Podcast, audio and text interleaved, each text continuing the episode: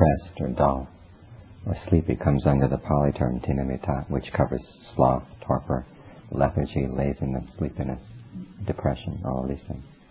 And when this sort of state of mind occurs, once you recognize that this, this is happening to you, um, you should try to visualize a very bright light right in front of you to sort of wake you up. What usually happens is that either you're you don't want to do the meditation, or you're just tired. Maybe you've had a long, hard day and you've been working a lot, and, can, and when the chance comes for you to settle, let the mind settle down, it just wants to go right to sleep. And so when this happens, you have to remind yourself that meditation is, is a middle path. It's, you're not let, you don't want the mind to be out too active, but you don't want it to fall into sleepiness. You want to find sort of a middle ground. And the mind has to do some sort of work. So you have to remind yourself you're here to do some work, and if you don't do the work, you won't get anything out of it. So try to make yourself mindful of your, your object. Don't let your awareness get too narrow, and don't let your sense of awareness inside yourself get too dark. Um, try to get a sense of, brightness. You, know, you can visualize a bright light in front of you, and then think of it sort of a, a spreading feeling of joy through you, or the light spreading through you, and this will help help you get out of that state. Find that you're sleepy, and you try visualizing the bright light in front of you, and that doesn't make it go away. Then the next step is to go outside and walk out in the out, out in the open air. Don't stay in a dark place or a closed-in place. Try to get out and, get outside and walk back and forth to see if that'll take care of your sleepiness. The next step is to think of a chant that you know or something that you've memorized and try to take that through your mind. It can be the chant of the Buddha, the Dhamma, the Sangha, or anything that you've memorized and that you work through your mind to give the mind something to do. And giving it work this way makes it, in some cases, may get it out of its dullness, back active again. The purpose of the meditation is to keep the mind in the present, and if you find that your mind is still uh, wandering around, you should remind yourself, okay, while it's wandering around, you're not doing the work that you're here to do. And you should try to bring it back into the present. And this is one of the reasons why they like to, well, the breath is used as a topic of meditation, is because the breath only has a present. It doesn't have a past or a future. There's only the present moment of the breathing. So try to bring your mind back into the present, and even if it's you know, the pleasant thoughts of, about the past or future, leave them alone. Come back to the present. The past or future, it's a sign that mindfulness has lapsed it sort of let go of its work and is going working someplace else. Um, and it's it's not staying with the topic that you originally had it you usually intended to put it on. The human condition, wherever it is, has certain basic elements that are the same no matter where you are. Each person has the five khandha, the body, and then the four mental, mental khandha, feelings, um, perceptions, thought, thought constructs, and consciousness. And we have the same senses. So in a basic sense, the basic pattern of the practice is the same for everyone. Now there are environmental differences, and then the Buddha recognized that, that different people are brought up in different situations and they have different problems. And so the question is, is here, if there's a lot more stress and a lot more uh, damage being done by the environment, that means you need to be, have even stronger mindfulness and even stronger ingenuity in figuring out how to apply the basic principles to each particular situation. And in doing this, he recommends that there are four qualities that you keep in mind in your practice. Um, the first is in Pali is called chanda, which means an enthusiasm or a, a liking for the practice, that you see that it's worthwhile and that you see that it is good for yourself and that you want to do it, basically. This is the first quality that you have to develop within yourself. The second is persistence, that you keep at the practice. Um, that, you know, whatever whatever you can do to keep developing mindfulness, to keep it always there with you, and to keep your discernment always there with you. You keep at it. You don't, you don't, you know, lay off the work. That you're always persistent in doing this. The third is um, intentness in the practice, and this means that you always keep your mind on the practice, except for times when you really have to use your thinking for, for the work that you have to do or other activities. But as soon as your mind is free from that kind of responsibility, then you bring it back to the practice, and then you keep at it. Foremost thing in your mind. The fourth quality is called vimamsa, which means um, circumspection, investigation, um, contemplation, and you reflect on the basic teachings, and you see if in your practice you are your practice is following in line with the basic teachings that you've learned. You've, you've learned about the precepts. You reflect on whether you are, are, keeping the precepts. You reflect on the teachings you've learned about meditation. And about concentrating the mind, and reflect on whether your practice really is in falling with that. And if it's not, try to figure out ways that you can bring it in line with the basic principles. so if you have these four qualities going in the mind, then no matter where you are, the basic pattern of the practice, or the, you know, the basic recipe, as he said, is the same for everyone. It's simply that in different situations it requires each person, each person, in whatever the situation, each person has to use his own ingenuity and his own mindfulness to figure out particular techniques for dealing with each situation, no matter where, where you're born or where you're living. At meditating and your concentration isn't yet full, this sort of thing is bound to happen, and these thoughts will come in. And the important thing is that you're, you're there to make your concentration more and more solid to the point where you get where the mind really is one. It's with, entirely with one object completely. So when thoughts like this arise, don't pay attention to them. Don't give them any interest at all. Give all of your interest to the breath, to the point where the mind finally does gather together and the, the concentration is solid. Um, and as, as I said, it's a state of one object, one mind, and they're there right together completely. And then what will happen when the mind gathers together, whether the state of sense of happiness, a sense of stillness, light may fill the mind. These are things which depend on each individual's characteristics, and it's something you shouldn't be aiming at. Simply aim at making your mindfulness strong, keeping it with the breath as much as possible until it gets strong enough to the fact, point where these other things just don't come in. Good that you want your children to meditate in the time of the Buddha, the Buddha taught people to meditate from, from early childhood up until they were very old. And there are lots of stories about seven-year-old boys and seven-year-old girls becoming ordained and becoming arahants and even having psychic powers from a very small age. so he said it would be good to start them out at about age seven. And the first thing is to teach them okay, how to bow down and how to sit in meditation position and have them meditate on the word Buddho or Dhammo or Sangho, the three, the three refuges. It's important also that they learn what the word Buddho means. The word Buddho is, is refers to the basic awareness in the mind, a state of you know pure awareness, Buddha in Pali. And so when you're repeating the word Buddho, it doesn't mean you're thinking about a Buddha image or about that kind of thing. You're thinking about this state of awareness within the mind. So have the child sit and just repeat in the mind. Don't have them repeat it out loud Just think Buddha, Buddha, Buddha, Buddha over and over in the mind. Let them know what it refers to.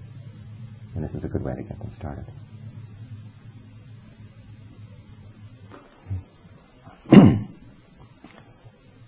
We notice when a, when a when a mood really makes it comes out in full force, what sort of effect it has on your mind, and you reflect on that first. See when these things come up in the mind, what good do they do for the mind? and are they worth getting involved in? What kind of things do they lead to if you follow them through? And they begin to see that then they don't really have, have that much to offer anyhow. And they're the sort of things that you should just not pay attention to or should not let overcome your mind. And so when the little ones arise, you should say that's the same sort of thing. They're really nothing to, that you should be getting involved in. And so instead you should sort of look, you know, teach yourself in this way. You know, when these things really arise in full force, what do they have to offer? And are they really worthwhile following through, or is it better to abandon them? And when you can teach yourself in this way, he said, it's much better than waiting to hear from the teacher. Because when you can, the opportunities to hear from a teacher are very rare, whereas the opportunity for you to teach yourself within comes very often. And so when you see that the, the bad effects that full-blown moods have, you can and see that they're really not worth holding on to, then you don't really need to get in, interested in the little tiny ones. And this this way of teaching yourself, and you went on to on this topic quite a lot, this way of teaching yourself is very valuable because this is the way you can come to the truth and you can come to actual realizations that are very valuable for you. Every person born has the same five khandha, and it's the body, feelings, perceptions, thought constructions, consciousness, and everyone is also born with greed, anger, and delusion. Now, when you see the drawbacks of these things and you begin to practice,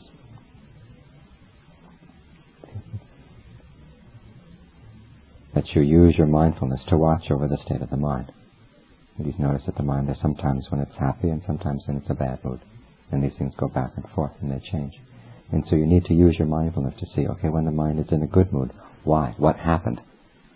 to make it in a good mood? Or when it's in a bad mood, you see the causes of that bad mood. And as you use your mindfulness to keep track of the way the mind changes, um, you develop more and more mindfulness and more and more discernment. and the mind gets to the point where it, uh, there's a more and more solid and more and more continuous state of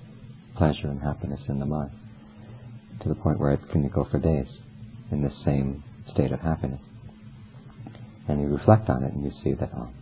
it's not dependent on anything having anything to do with the senses. It's not dependent on sights, sounds, smells, tastes, uh, bodily sensations, or ideas in the mind. It's just a state of happiness that's there in the mind. and as this develops further and further, you begin to see, uh, you see that you see into the state of mind, the happiness which comes from the mind, which is not involved with any sort of uh, state of being or any any kind of birth at all. Reflect on it. The pleasures of the senses all come from birth. But these are all subject to suffering because the pleasures of the senses, you have to strive for them. When they come, they're temporary. And they go away and you have to strive for more.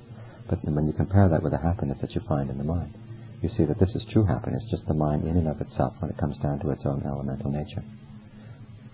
Now, this type of happiness is something that you can't weigh. You can't say it's this many kilograms or that many pounds. Something that you can't uh, measure in any way that you can show out for other people to know. Simply you know that there is this happiness in the mind which comes from its true elemental nature and it's not dependent on anything sensory.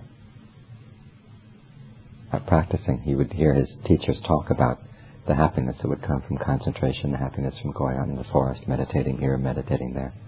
And it gave him a sense of conviction and confidence in the practice. That he wanted to have the same sort of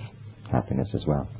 But he said the kind of conviction that comes from hearing about other people's happiness in the practice is something that's not very solid and lasting. He said it was only after he had used his own discernment, used his own mindfulness and his own ingenuity in figuring out techniques for bringing his mind into a state of calm and happiness, that his conviction and uh, confidence in the practice really became solid. The greater the happiness, then the greater the pleasure he found in the practice, the greater inspiration he found in continuing with the practice. He said, if you, you know, listening to the teachers talk about their happiness in the practice, it's it's very easy to forget about it very quickly. Sometimes you, you're very impressed by it while you listen to it, and then as soon as the teacher switches the topic to something else, you forget. Whereas the happiness that comes through your own efforts and dealing with your own own meditation, developing your own mindfulness, developing your own discernment and ingenuity in dealing with the defilements in your mind, that kind of happiness you can't forget. Mm-hmm. Okay, you start out with sanya, which is perception, and sankhara, which is thought formations. Perception is the act of mental noting by which you can remember things. In the case where Suppose you memorize the chant, Sama and then you go think about something else. And then you come back and there's that mental note still, that's still there that you can chant it over again even though you forgot about it in the interim. Um, in the same way that you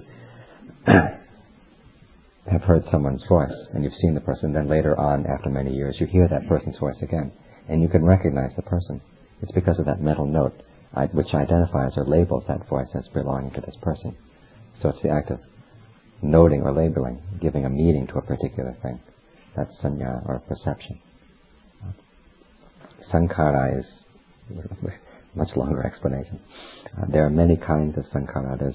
uh, it means basically what fashions or what um, creates things, and also the things that are created by this activity of creating or fashioning or uh, fabricating things in the mind. There's the, you know, the, the action of the body which sort of keeps the body going. This is one kind of sankhara, it's the breath. There are also the thoughts that occur in the mind which create words that you say um, and activities that you do. This is another kind of sankhara. Um, and even in a very broad sense, the word covers everything that's created or fashioned or the result of activity in any way. He said this spittoon, this cloth, everything that you see around you has been created by either by human beings or by nature. And if it weren't for this kind of activity, these things wouldn't be there.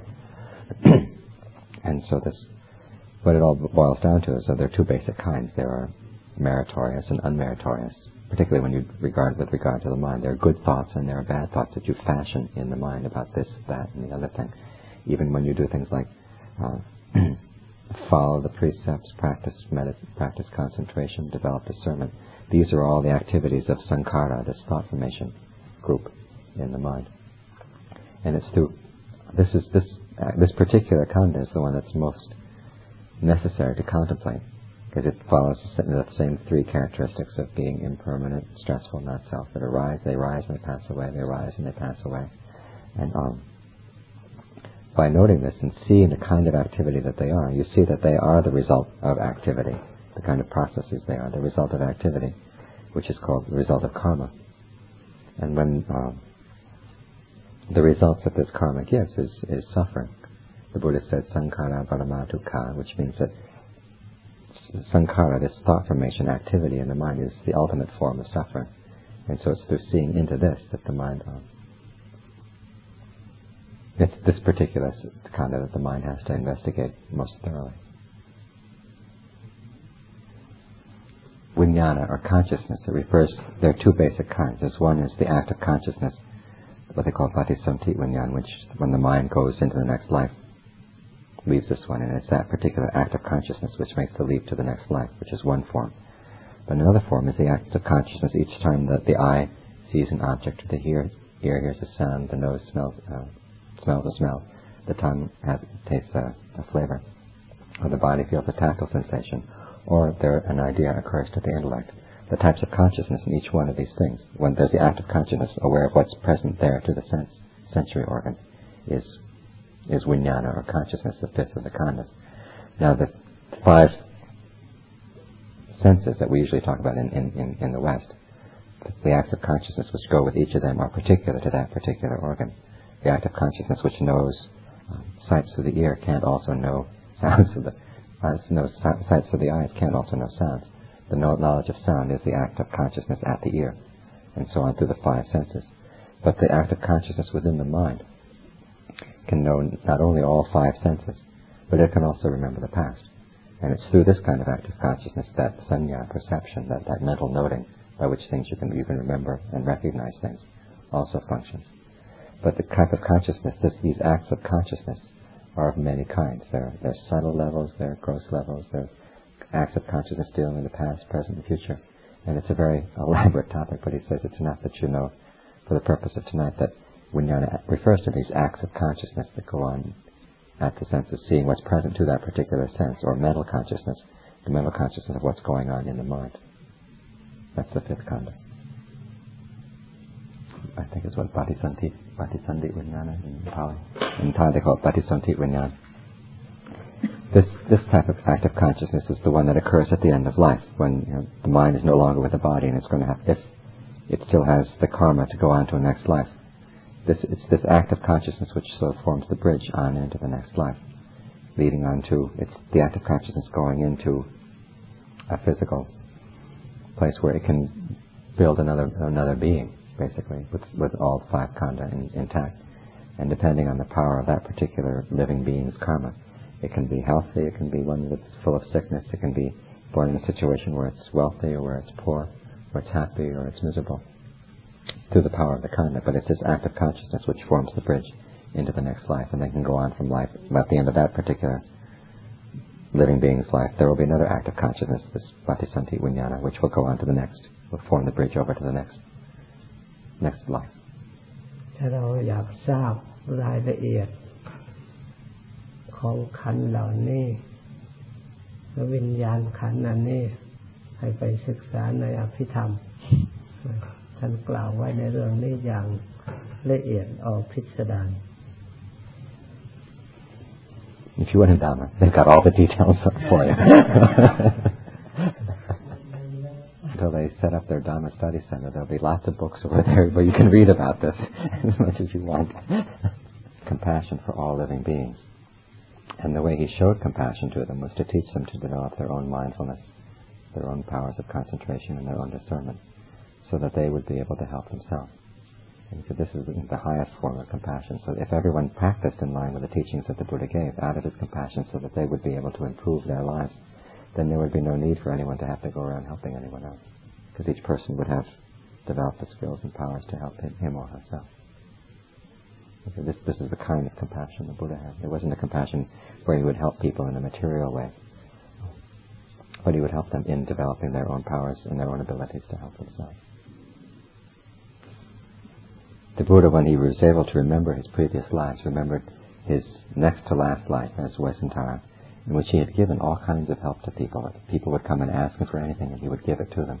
Even to the point where, as he was a prince, he had the, he had this elephant who was the sort of the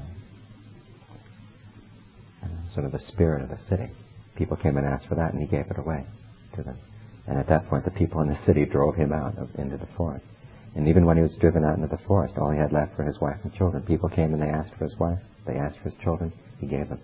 Uh, you know, giving people that amount of help, it still didn't release them from suffering. I mean, helping them in this way, it was helping them in just sort of minor things, and it wasn't able to free them from suffering. But the type of help he gave when he was a Buddha, he taught people, okay, what, what's right, what's wrong, what's the good way to lead your life, what's the wrong way to lead your life, how to develop mindfulness. And this kind of help made them capable of taking themselves out of suffering. So that they were, if, and if they couldn't get complete suffering, release from suffering in this lifetime, at least they could have a better lifetime on into the next lifetime. And this is a much higher, much more stable, and much more worthwhile form of help than material help. The problems you've been asking tonight come from the fact that your minds aren't still and you haven't quieted down. and if you practice developing more mindfulness and more discernment in dealing with your mind to the fact when you gain, gain a solid state of stillness in the mind, a lot of your doubts will go away in their life. Okay. So you've been listening to questions and answers, lots of answers about the Dharma for many days now, including tonight. So you've heard a lot. The important thing now is that well, you take what you've heard and you put it into practice. You try to develop your, use it to develop your mindfulness and to develop um, your own discernment. It's important that you use, you constantly reflect on these things and put them into practice, so that when the time comes when you really need them, they'll be there. If you just take it and listen to it and then don't actually try to put it into practice, then when the time comes to need it, you, to use it, you won't have it. So it's important that you consistently work at these things, reflect on them, use, develop your mindfulness to keep these teachings in mind, and then reflect on them. This is called Dhamma which is one of the factors of enlightenment, and Dhamma Vicaya, which is another factor of enlightenment, where you reflect on things and see how to apply the teachings in your in specific instances. And when you develop these two qualities, um, there's there's a there's a discourse where the Buddha says that they will lead to um, to higher knowledge, to awakening, and to the end of suffering. But the important thing is that you persistently keep at the practice, to keep trying to develop your mindfulness, keep trying to develop your stillness of mind and the discernment that comes from it. And it will lead to these uh, results in the end. Higher knowledge, release from suffering, and uh,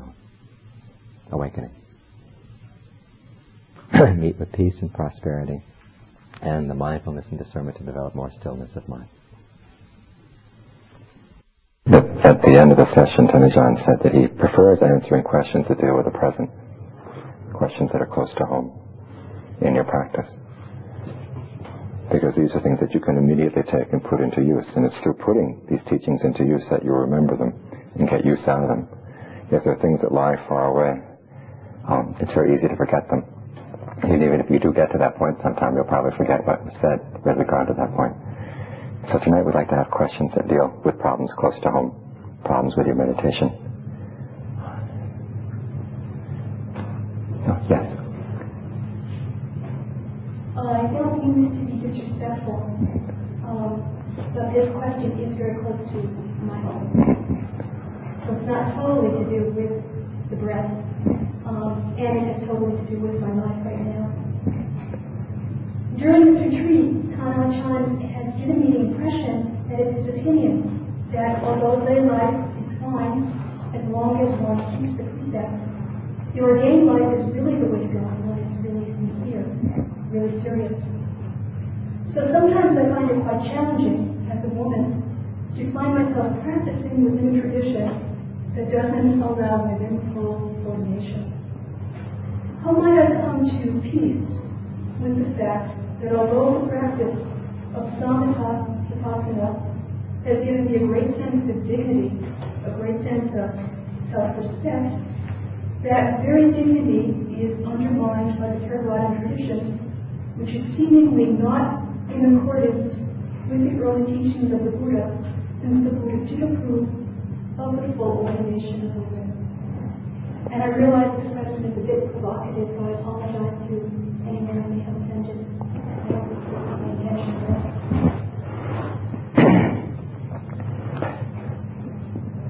The, the, the, statement in there, which was a question, I,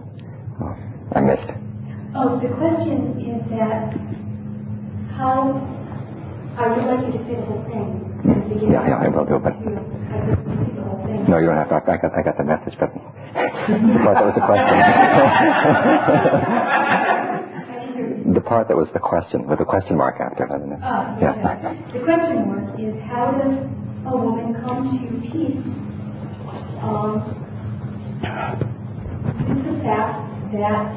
although one receives a great deal of respect and self-respect through the very practice of Vipassana, the tradition of Theravadan Buddhism takes away that respect by not giving full ordination to women.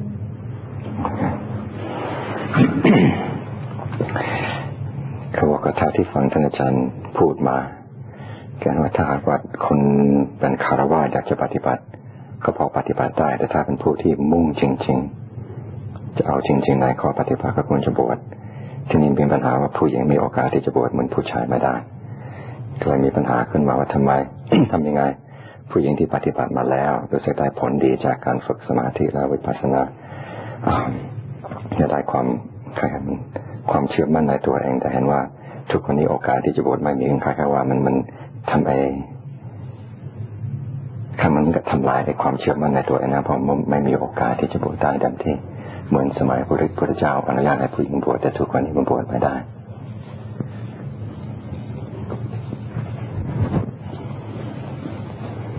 แล้วบอก ขอพายท่านอาจารย์ด้วยที่ทางนี้โปรดตั้งใจฟัง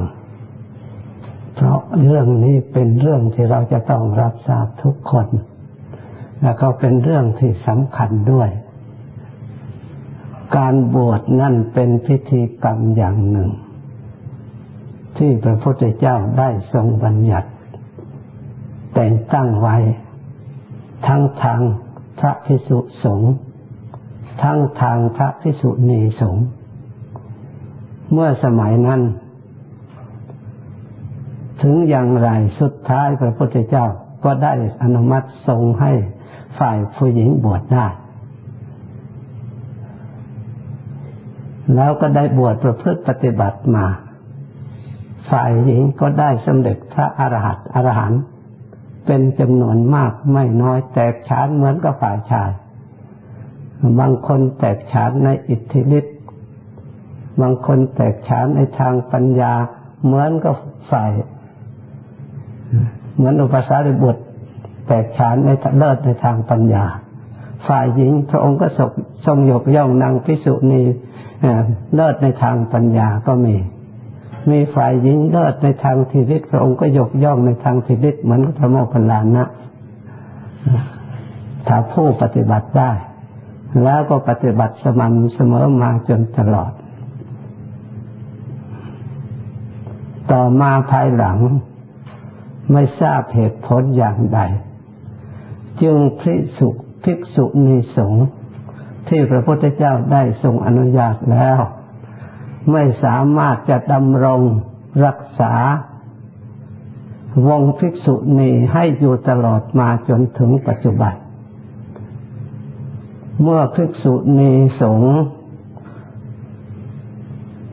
ไม่อยู่ตลอดมาในปัจจุบันนั้น พระพุทธเจ้าพระองค์ได้ทรงบัญญัติว่าผู้ที่จะบวชมานั้น ต้องมีอุปชายะผู้เป็นประธานในสงฆ์ทำแล้วก็มีสงฆ์นั่งอยู่ด้วยกัน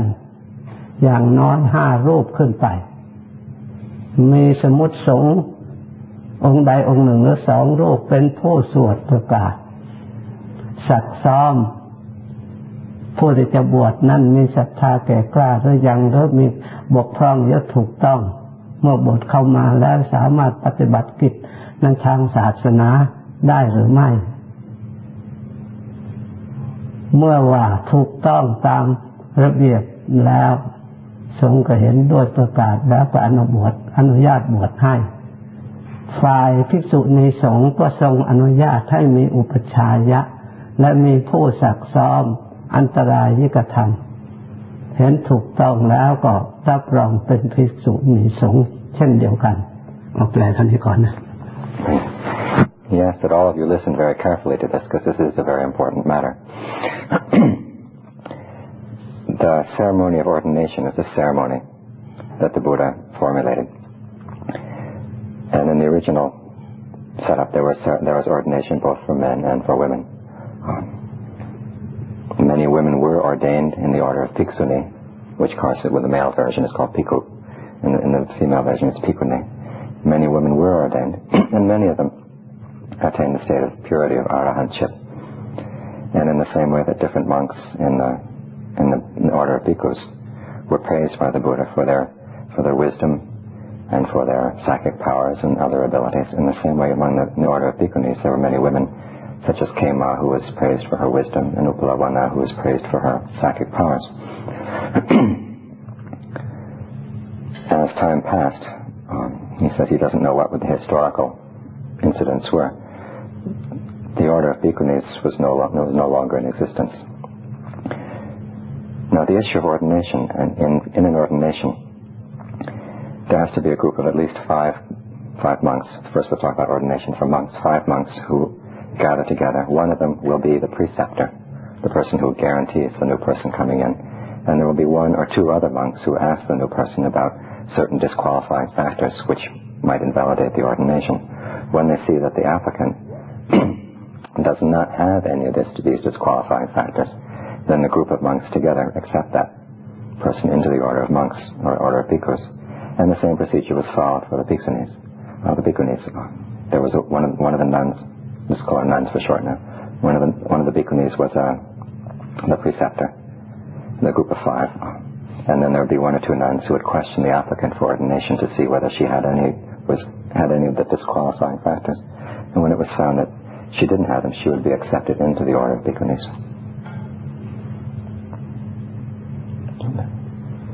Yeah.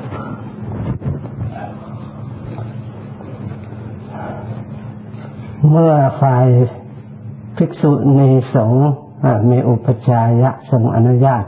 ให้บวชได้ทั้งสองฝ่ายตลอดมาแล้วก็ได้บวชมาตลอดมาตามระดับ แล้วก็พระองค์ได้ทรงวางระเบียบ การปฏิบัติทั้งฝ่ายพระพิสุสงฆ์เรียกว่าศีลและทั้งฝ่ายพระพิสุณีสงฆ์ทั้งสองฝ่าย การระเบียบที่พระองค์บัญญัติระเบียบนั้น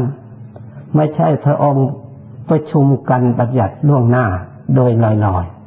ๆ ต่อเมื่อมีบุคคลคือภิกษุ องค์ใดองค์หนึ่งทำผิด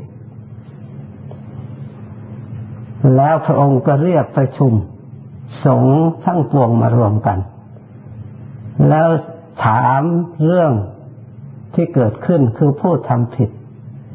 เมื่อถามไปแล้วผู้นั้นว่าได้รับทำผิดจริงๆ พระองค์จึงได้ตกลงร่วมพร้อมด้วยสงควรบัญญัติกฎระเบียบขึ้นมา เฉพาะข้อนั้น เมื่อบุคคลทำผิดอีก ก็ประชุมสงฆ์ก็บัญญัติเพิ่มเติมเรื่อยๆ แล้วแต่บุคคลทำผิดมาตามระดับ ทั้งฝ่ายภิกษุณีสงฆ์ก็เช่นเดียวกัน เมื่อภิกษุณีสงฆ์ทำผิดแล้ว ก็ให้ประชุมกัน เมื่อประชุมกันมีพระองค์เป็นประมุขในการประชุมว่าเรารับผิดเห็นผิดแล้ว พร้อมด้วยสงเห็นชอบควรบัญญัติตราสิกขาบทนั้นนั้นไม่ให้คนก็ทำผิดต่อไป ถือระเบียบบัญญัติมาตามระดับ หลายหนหลายครั้งทำผิดหลายขบวนหลายการต่าง ๆ ซึ่งเป็นเหตุให้เสียหายเดือดร้อนในหมู่คณะสงฆ์พระองค์ก็ทรงบัญญัติมาตามระดับจนมีสิกขาบทมากขึ้น ได้ปฏิบัติต่อมาตามระดับ เมื่อมีสิกขาบทบัญญัติตั้งคนทางรักษาปฏิบัติมา ต่อมาภายหลังไม่ทราบเหตุผลประการใด เมื่อสังขายนาครั้งครั้งหลังครั้งที่สอง ที่หนึ่งที่สองที่สามอันที่หนึ่งที่สองไม่ปรากฏมีภิกษุมีสงฆ์เลย ต่อมาภายหลังสังขายนายขั้งที่สามจึงมีปรากฏในตำนานเรื่องราวมีภิกษุณีสงฆ์แล้วก็ได้ส่งภิกษุณีสงฆ์มาหลังตาเมืองหลังตา ทวีป หลังจากนั้นฝ่ายภิกษุณีก็ปฏิบัติมาตามระดับ ไม่ทราบไม่ทราบเหตุผลในประการใดจนหายไปหมดไปจนถึงเดี๋ยวนี้ ส่วนฝ่ายพระสงฆ์ปรากฏว่าไม่เคยขาด มีบวชต่อเนื่องกันมา จนถึงปัจจุบัน เพราะฉะนั้นฝ่ายพระสงฆ์จึงได้มีพระสงฆ์ได้บวชฝ่ายผู้ชายได้บวชตลอดมา ถ้าหาก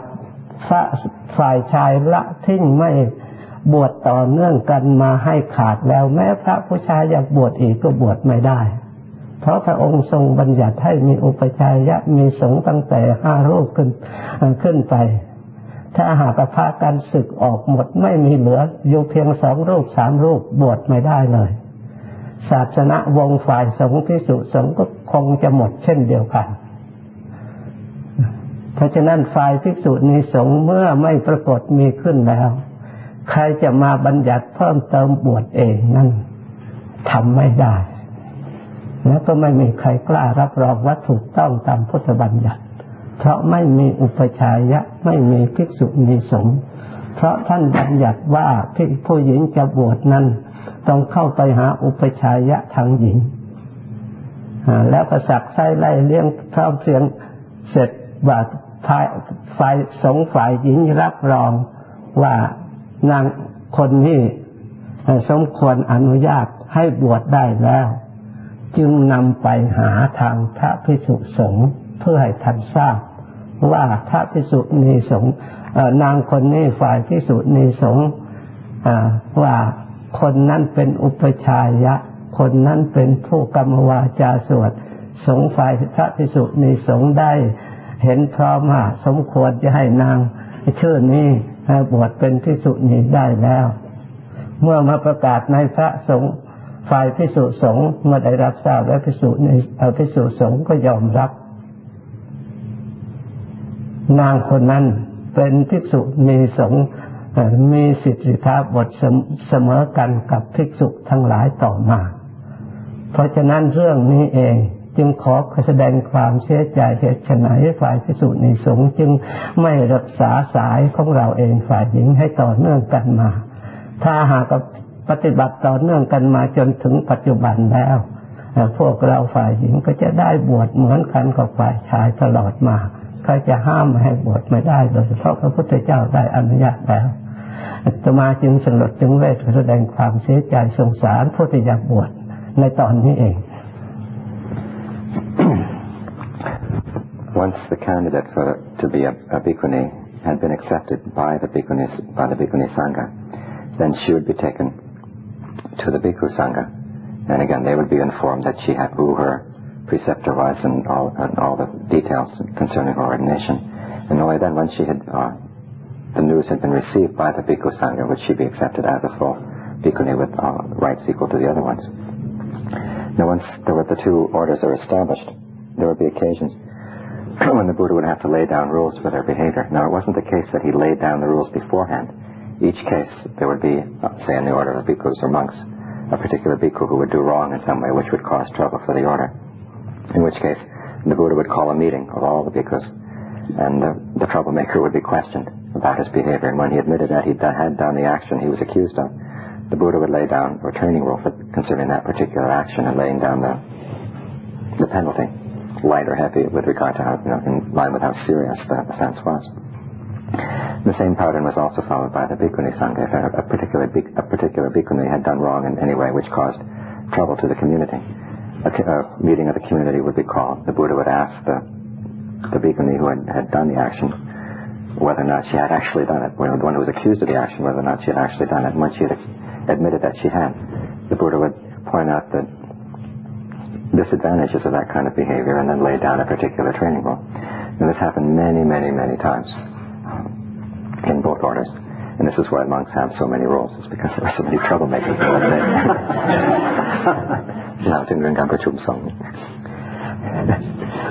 เราจึงเรื่องการประชุมสงฆ์เราจึงเรื่องว่าทำไมมันมีพฤติกรรมบทมากมันมีคนทำเพศมากสมมติแล้วการสงฆ์เรา เขาถามหรือเปล่าอันนี้ก็ยังยังเล่ายังไม่จบthe yao ล่ายังไม่จบ After the Buddha passed away, before he passed away, he uh, stated that no, none of his followers would be allowed to establish new rules. The set of rules would stay as they were at the time of his passing away. Now, as time passed, there were several meetings of the Sangha to review the Buddha's teachings whenever there was a dispute that arose. This happened three times in India. During the first two times, there's no mention of the Bhikkhuni Sangha, but in the third time, there's mention that the members of the Bhikkhuni Sangha were sent down to Sri, Sri Lanka to establish the Sangha there. And they continued practicing in line with the Buddha's teachings up to what time, it's not sure. There are no definite historical records, but at, there came a point where there were no more Bhikkhunis. Um, he said he doesn't know the causes. From what I remember reading, it was had to do with wars in the, in in the island of Sri Lanka and the, the lineage of the ordination was broken. There were not enough bhikkhunis to ordain new bhikkhunis at that point, so that was the end of the order of bhikkhunis there. As for bhikkhus, uh, the historical accident is that the lineage of ordination was maintained. There have always been enough bhikkhus to ordain new ones. and this is the reason why the order is still alive today, that there have always been enough bhikkhus to accept new ones. If it so happened that all the bhikkhus left the order, or for some reason the order were wiped out to the point there were only two or three bhikkhus left, they would not be able to ordain new monks in their in the lineage, and the order would pass away. And so it's it's an historical accident that the order of bhikkhunis has has lapsed, and there's no way to re, re, reestablish it because the Buddha laid down for a woman to be accepted as a bhikkhuni, she first has to be ordained in a group of bhikkhunis and with a preceptor as her as her guarantor and only then can she be taken to the Bhikkhu Sangha to be ordained. And so he said at this point he wants to extend his compassion to women who want to be ordained uh, because it is an historical accident that the, the lineage of ordination has passed away. If, the, if a similar thing had happened to the Bhikkhu ordination, there would also be no opportunity for men at present to ordain as monks.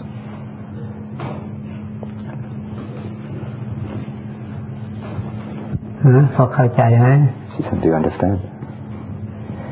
คงอยากจะถามว่าถ้าเป็นผู้หญิงก็ทุกคนนี้ควรจะทำยังไงดีถ้าผู้ตั้งใจปฏิบัติอย่างอย่างนั้น I ask him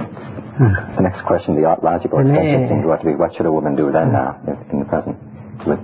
เมื่อเรื่องได้ฟังมาแล้วเป็นอย่างนี้แล้วยังมีหนทางที่จะช่วยได้ เพราะว่า ได้ยินว่าที่พูดนี้ฝ่ายเทรวาสว่าพิสูจน์ในสงขาดมาแล้ว แต่ฝ่ายมหายาที่เกาหลีเขาว่าเขายังมีพิสูจน์ในสงอยู่เวลานี้เขามีอยู่ บวชต่อเนื่องกันอยู่ที่ไอ้แคลิฟอร์เนียที่ที่อยู่นั่นเขาก็ยังมีพระฝ่ายหญิงเกาหลีเขาว่าว่าเขาเป็นพระนะ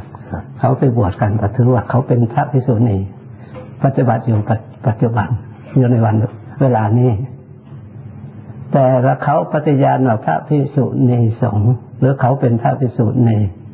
แต่ดูการแต่งตัวข้อวัดต่างๆ ที่เราอ่านใดอ่านเรียนรู้ทางวินัยทางระเบียบเขาก็ทำเคลื่อนคลาดไม่ตรงก่อนอย่างนี้มาก เพราะฉะนั้นทางเราเทรวาสจึงไม่เห็นด้วย ในการกระทำแต่เขาก็ก็ถือว่าเขาถูก แต่เราก็ไม่ว่าถ้าหากว่าเราไปศึกษาเกิดความเลื่อมใสแล้ว ก็มีช่องทางที่จะออกบวชปฏิบัติ โดยอย่างนั้นได้ นี่อย่างหนึ่ง อีกอย่างหนึ่ง การบวชจะพูดถึงความจริงแล้ว ก็เป็นแต่เพียงว่าบัญญัติขึ้น ตามกฎระเบียบขึ้นมาในหมู่ในคณะของสงฆ์แต่การปฏิบัติจิตภาวนานั้นพระองค์ไม่ห้าม ทั้งผู้หญิงและผู้ชาย เพราะฉะนั้นถ้าเรามีศรัทธาแก่งแก่กล้าจริง ๆแล้ว เพียงแต่เราไม่นุ่งเหลืองห่มเหลือง อยู่แบบอย่างนั้นเหมือนกับพระที่ต้องสมมติอย่างนั้นก็ตาม ถ้าเราปฏิบัติศึกษา เข้าใจทำคำสอนพระพุทธเจ้าถูกต้องมีศรัทธาแรงกล้า อยากจะปฏิบัติตามมรรคาปฏิปทาคืออริยมรรคให้เต็มที่ให้ถูกต้อง เชื่อแน่ว่าเราปฏิบัติได้ไม่ต้องนุ่งแบบนี้เราอยู่ออกอยู่คนเดียวหรือออกอยู่แห่งใดแห่งหนึ่งปฏิบัติสามารถที่จะสร้างสติสร้างปัญญา ให้เกิดขึ้นปฏิบัติให้พ้นทุกข์ได้ ด้วยการปฏิบัติท่านว่าคารวะนั้นถ้าหากว่าปฏิบัติได้บรรลุถึงอรหัตผลแล้ว เราเปลี่ยนเพศจากมารักษาอุโบสถศีลเลือนุ่งขาวห่มขาวก็อยู่ไม่คลุกคลีไปด้วยคารวะธรรมดาเราอยู่เอกเทศส่วนหนึ่ง ก็สามารถที่จะอยู่ได้จนถึงแก่อายุไข ไม่มีขัดข้องถ้าเรามีศรัทธาจริงๆหรือใจแก่กล้าจริง ๆ เพราะผู้จะสำเร็จพระอาหารหันต์ทั้งเป็นคารวะก็มีเหมือนกัน เพราะฉะนั้นเราไม่ต้องห่วง ถ้าเรามีศรัทธาจริง ๆ เข้ามาปฏิบัติเถอะปฏิบัติได้สำเร็จมรรคผลได้ไปนิพพานได้เช่นเดียวกัน I asked him the follow-up question is what is, if, in the case that the Theravada doesn't recognize the ordination of bhikkhunis now, what is a woman to do at present if she really is serious about the practice? And he said there were two alternatives. The first was in, even though the Theravada does, ordination has discontinued, the Korean ordination, the Korean state, they have maintained the ordination of bhikkhunis up to the present time. And there's a group in California now which is offering ordinations to women. As far as the Theravada is concerned, in checking that the teachings and the practices of this, this order, it seems to have gone quite far from the, the rules and regulations laid out at the time of the Buddha. But uh, there's no, you know, they're not saying anything about it. If a woman feels inspired by the by that kind of uh, the training that's being offered there, she's free to attain ordination. She's free to get ordination there. The second alternative is that being a layperson does not prevent you from practicing the, the, the noble path completely. If you really have the confidence and conviction in the path, you can go off on your own and go someplace where you find that it is possible to practice all factors of the noble path. And, doing, and through that practice, you can attain to the ultimate state of freedom from suffering. Ordination is simply a, a social convention.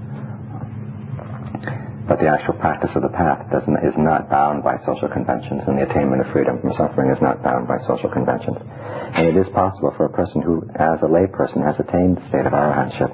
if they observe the eight precepts, they can continue to live uh, to the end of their normal lifetime. So there's nothing to prevent you from practicing as much as you like if you really are sincere in wanting to follow the practice in a full way. Uh, and he says he invites you to practice as much as you want, as, and as, as much sincerity and determination as you have. Because being a layperson does not prevent you from attaining the end of suffering or from, from attaining nirvana. But he stressed again that the, the, you know, the customs or ordination are simply a social convention. So this is helpful here because I thought that what I was hearing from last week and and I guess I'm wrong, mm-hmm. is that ordination was better than being a layperson it's very, very helpful to hear that um, Talashan doesn't really think that. So thank you.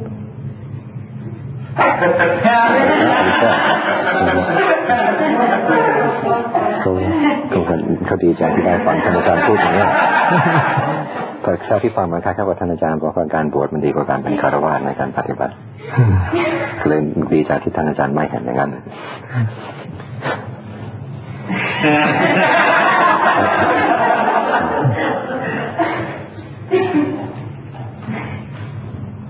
คืออาจารย์ไม่อาจจะแสดงความคิดเห็นบวชดีหรือไม่ดี แต่เราปฏิบัติตามธรรมตามวินัยที่พระพุทธเจ้าได้วางไว้พระพุทธเจ้าวางไว้อย่างไร เราก็ทำตามอยู่อย่างนั้นเราก็ไม่ได้ทนงตัวว่าเราดีกว่าเขา He says he's never You can't say that one side is better than the other side, or one side is good, or one side is bad. Simply that he's followed the teachings of the Buddha as best he can without ever holding himself up as being better than anyone else.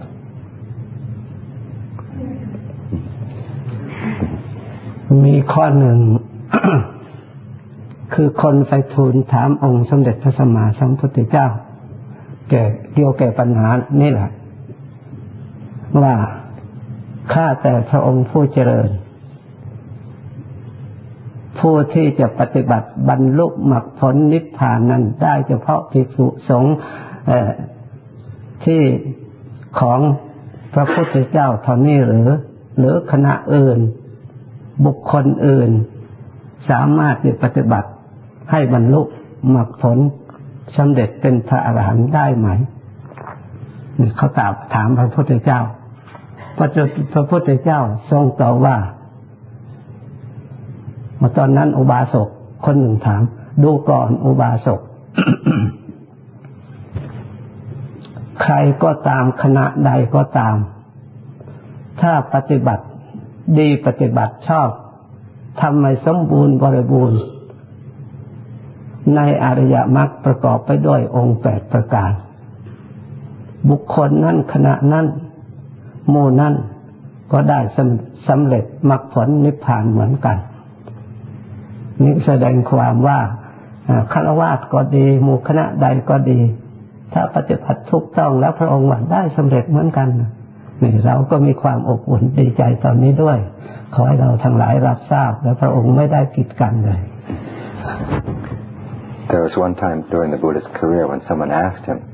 is it only the bhikkhus and bhikkhunis who ordained in the, in the order of the Buddha who can attain to the state of arahantship?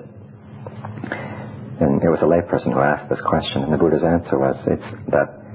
it doesn't matter who the person is. They can be ordained or not ordained. They can belong to any group at all. But as long as they practice well and practice correctly in terms of the Eightfold Noble Path, which you know, um, they are also able to attain you know, the ultimate freedom from suffering. And so you can take a sense of security in this fact that the Buddha did not sort of close off the path to people who did not, who had not ordained. You just, thank you. Could you just add that I never thought that Buddha closed off anything to anyone. I thought that he cared about a tradition. เขาไม่ไม่เคยนึกว่าพระพุทธเจ้าจะเป็นผู้กีดกันครับเพียงแต่เห็นว่าเขาเขาบอกว่าไม่เคยเห็นว่าพระพุทธเจ้าจะกีดกันอะไรแต่เพียงแต่ว่าเห็นความเบนมาในสายธารวานี่มันก็กีดกันผู้หญิงเท่านั้นเอง คือพระพุทธเจ้านั้นพระองค์ตรัสความจริงสิ่งที่ที่ไม่จริงพระองค์ไม่ทรงตรัสเลย และพระองค์ทรงแสดงธรรมที่ทุกคนพิจารณาแล้วเห็นตามได้ด้วย สิ่งที่คนพิจารณาแล้วไม่เห็นตาม ไม่รู้ตาม พระองค์ก็ไม่ได้เอามาพูดมาบัญญัติเลย เพราะฉะนั้นคำสอนของพระองค์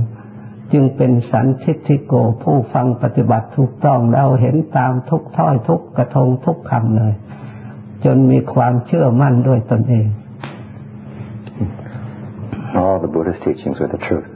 He taught what was true, and in the sense also that he would teach only things that people, when they heard them, could reflect on and see the truth within themselves.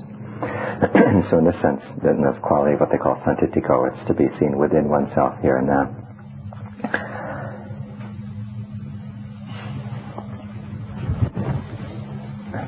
ท่านจันพูดตอนท้ายผมลืมนะครั้งหนึ่ง พระองค์ทรงตรัสแก่ภิกษุทั้งหลาย พระองค์เข้าไปในแม่น้ำแห่งหนึ่ง พระองค์กำเอาทราย ในแม่น้ำเม็ดทรายในแม่น้ำนั้นกำมือหนึ่ง และพระองค์ทรงถามภิกษุ ซึ่งเป็นสาวกที่ติดตามไปเหล่านั้นหลายรูป ว่าภิกษุทั้งหลายทรายที่เรากำอยู่ในกำมือ กับทรายที่อยู่ในแผ่นดินท้องมหาสมุทรทั้งหมดนั่นอันไหนจะมากกว่ากันภิกษุเหล่านั้นทรงตอบพระพุทธเจ้าว่าข้าแต่พระองค์ผู้เจริญทรายอยู่ในกำมือนั้นนิดเดียวไม่เท่าเสี้ยวที่ร้อยที่ที่หมื่นที่แสนและที่ล้านเลย ทรายในพื้นแผ่นดินกับกับในเท่ามหาสมุทรนั่นมากมายเหลือเกิน แล้วพระองค์ทรงตรัสต่อไปอีกว่าภิกษุทั้งหลาย ญาณความรู้ธรรมเห็นธรรมของเราตถาคต ที่เราได้รู้ได้เห็น ด้วยปัญญาตรัสรู้นั่นที่เราตถาคตได้ประกาศตนว่าเรารู้แล้วนั่น ความรู้ของเราเหมือนกับทรายอยู่ในท้องมหาสมุทรหรือชายทั้งหมด ที่เรามาพูดมาสอนกับบัญญัติกับโลกทั้งหลาย เหมือนกับสายที่อยู่ในกำมือ ว่าความเห็นหรือธรรมเหล่าใด ที่เป็นความจริงแต่ไม่เป็นประโยชน์คือผู้ฟังจะรู้ไม่ได้เห็นไม่ได้ พิจารณาตามปฏิบัติตามไม่ได้คำพูดเหล่านั้น พระพุทธเจ้าไม่เอามาพูดจึงเห็นแล้วเป็นความจริงก็ตาม พระองค์ไม่เอามาพูดมาสอนคำใดที่มีอยู่เป็นอยู่ แต่ถึงแม้ว่าจะมีประโยชน์ พระองค์ก็ไม่เอามาพูดทำให้เป็นความจริงพระองค์ทรงพูดโดยเฉพาะทำเหล่านั้นเป็นสัจธรรมเป็นความจริง เมื่อพูดแล้วผู้ฟังเข้าใจได้ รู้ได้ ปฏิบัติได้ เท่านั้นที่พระองค์เอามาพูด In one of the discourses, it's recorded that the Buddha was crossing a river at one point, and he leaned down, picked up a handful of sand in the river, and asked the monks, hey, "Which is greater, the sand in my hand, or all the sand in the world?" And the monks said, "The sand in your hand isn't even one millionth of all the sand in the rest of the world." And he said, in the same way, the things that he's known through his enlightenment was, would be comparable to the sand, all the sand that's in all the rivers and all the seas and throughout the lands of the world, whereas um, the things that he had taught would be comparable to the sand in his hand. And he went on to say the things that were true but would not be useful to say, in the sense that those who listened to him said would not be able to follow it and actually see truth in, the truth within themselves and gain benefit and release from suffering. Um, he would not, he didn't teach In the same way that if something was useful or people would like to hear but it wasn't true, again, he wouldn't teach. He would also, he would only teach things which were true and useful for gaining release from suffering. As for the other things that he'd gained, other knowledge that he'd gained about the world and the cosmos in the, in the course of his enlightenment, he didn't teach. He taught only what would be true and useful to know. ยิ่งทำใดไม่จริงและไม่มีประโยชน์ พระองค์ไม่ยิบยกเอามาพูดโกหกหลอกลวงโลกเลย ถึงพระองค์รู้แล้วพระองค์ก็ไม่พูด And especially if something was neither useful nor true, he wouldn't teach it at all. he wouldn't lie to the world.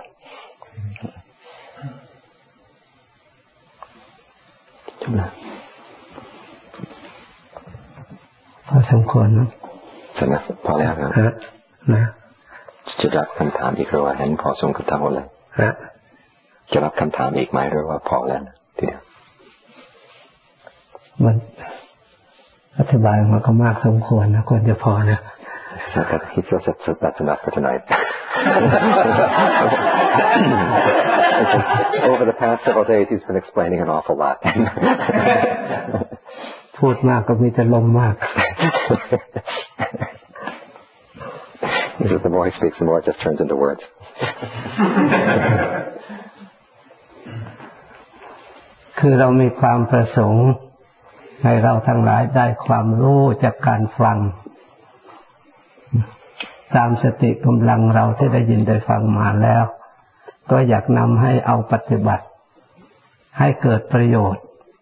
ตามสติกำลังของเรา ถึงไม่มากกับเราแม้แต่เราเห็นว่ามีประโยชน์ ที่เราได้มาเสียสละทุกอย่าง มาอบรมมาปฏิบัติตลอดถึง พระท่านก็มาเสียเวลาเหมือนกัน สละเหมือนกัน การมานี่ไม่ใช่ง่าย ท่านเจ็บก็ทิ้งวัดทิ้งวาทิ้ง ทางโน้นมา ด้วยจิตศรัทธาเห็นเราทั้งหลาย สนใจอยากประพฤติปฏิบัติมาร่วมกัน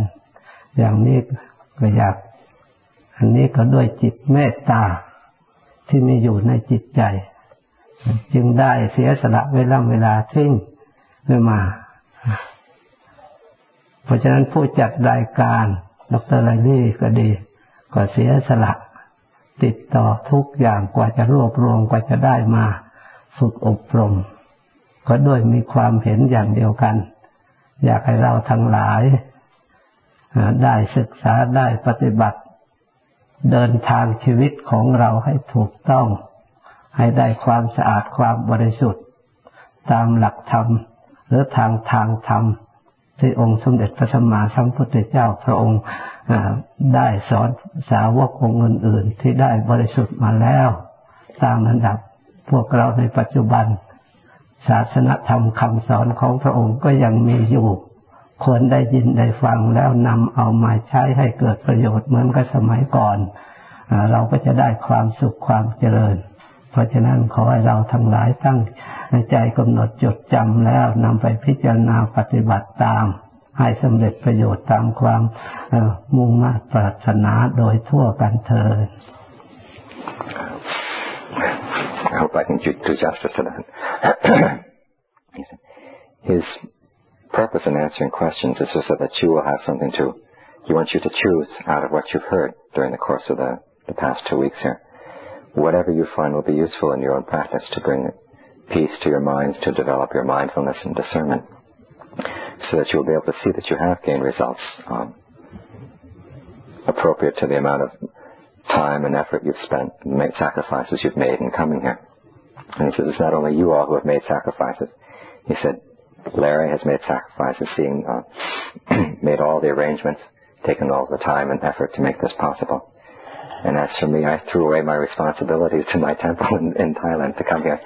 um, out of a sense of um, conviction that this would be, you know, I wanted, you know, I wanted to help in this effort. And he says he hopes that you will take what has been offered here um, in line with the Buddha's teachings and put it to use in your life to lead your life in the correct way. The Buddha's teachings are still alive. They're still current. They're still available. And so he hopes that you can make use of them in your life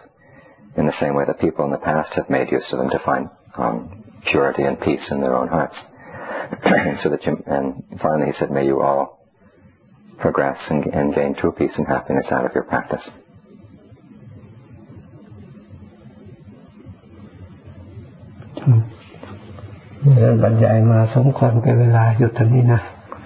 Yeah.